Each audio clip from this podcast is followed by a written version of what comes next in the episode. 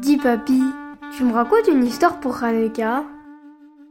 Histoire pour Hanouka, un podcast du Lab Ténois écrit par Yael Hollenberg, réalisé par David Orviller, avec les voix de Alma Veil et Stéphane Fraisse. Épisode 3 Abraham et Sarah, l'hospitalité. Papy, tu sais quoi? On a invité des amis pour la fête de Hanouka. C'est bien, ça, c'est très bien d'avoir des invités. Ça apporte plus de joie et de la bonne humeur. Tu sais ce que Sarah et Abraham nous ont appris dans la Torah? Moi, je la connais, Sarah. Elle est dans mon école. Oui, mais cette Sarah que tu connais, elle porte le même prénom qu'une autre Sarah qui a vécu il y a très très longtemps.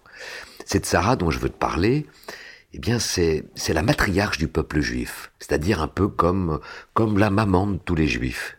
Et son mari, Abraham, eh bien, c'est le papa, ou le patriarche du peuple juif. Est-ce que tu veux que je te raconte leur histoire? Oui, raconte-moi. Eh bien, Sarah et Abraham sont nés très loin d'ici, dans un endroit qu'on appelle la Mésopotamie. Un jour, Abraham entend Dieu qui lui dit de partir de chez lui et de faire un long voyage pour aller s'installer dans un autre pays qu'il ne connaît pas, de l'autre côté du fleuve. Abraham et Sarah ont un peu peur de partir, tu vois, vers une terre inconnue. Et pourtant, ils n'hésitent pas et ils se mettent en route.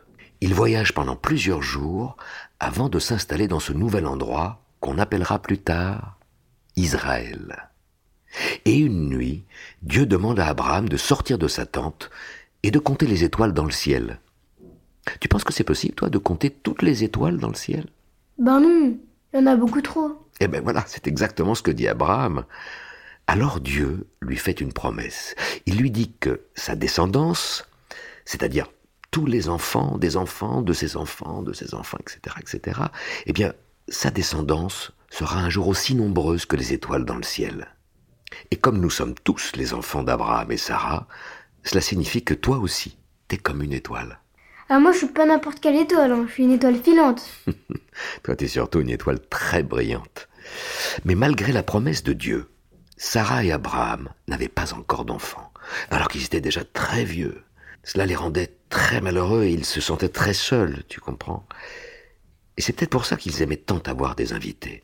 Leur maison était toujours ouverte pour les voyageurs. Il fermait jamais la porte? Eh bien, en fait, ils n'habitaient pas, comme toi, dans une maison ou un appartement. Ils vivaient dans une tente, comme les nomades dans le désert, comme quand on fait du camping, si tu veux. La tente de Sarah et Abraham avait quatre entrées qui s'ouvraient vers les quatre directions, vers le nord, le sud, l'est et l'ouest. Ainsi, quelle que soit la provenance des voyageurs, ils trouvaient toujours l'entrée de la tente. Et Abraham et Sarah pouvaient les voir arriver pour les inviter. Un jour, alors qu'il faisait très chaud, Abraham est assis à l'une des entrées de sa tente, et soudain, il aperçoit au loin trois inconnus. Il court à leur rencontre pour les inviter chez lui. Il leur dit qu'il ne peut pas les laisser marcher sous le soleil ainsi, sans s'être un peu reposé, tu vois, et rafraîchi chez lui.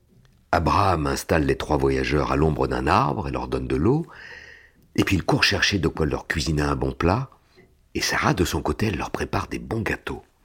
Toi aussi, tu vas faire des gâteaux pour tes invités? Oui, avec maman, on a préparé des beignets.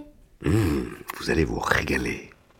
Eh bien, en préparant leur bon repas, Abraham et Sarah étaient loin de se douter que leurs trois invités, c'étaient en réalité des anges, envoyés par Dieu, pour leur annoncer une merveilleuse nouvelle.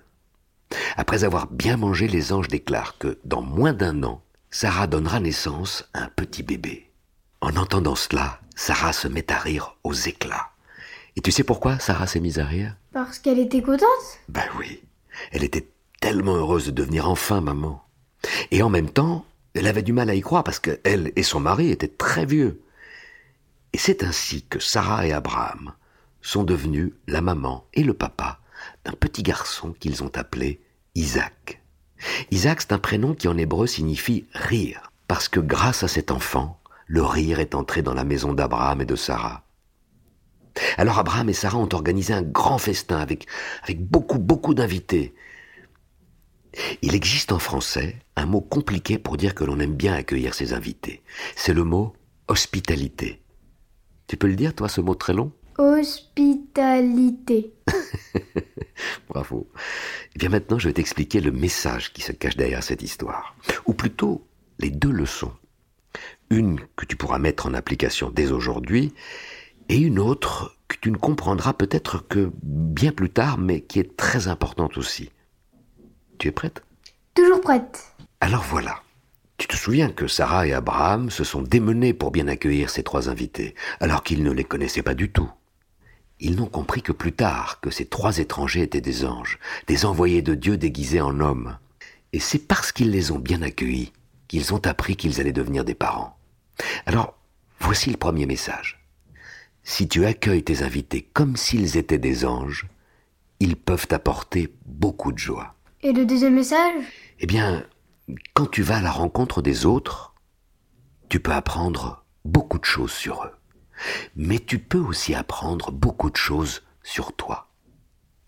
En attendant, profite bien de la fête avec ta famille et tes amis. D'accord, papy.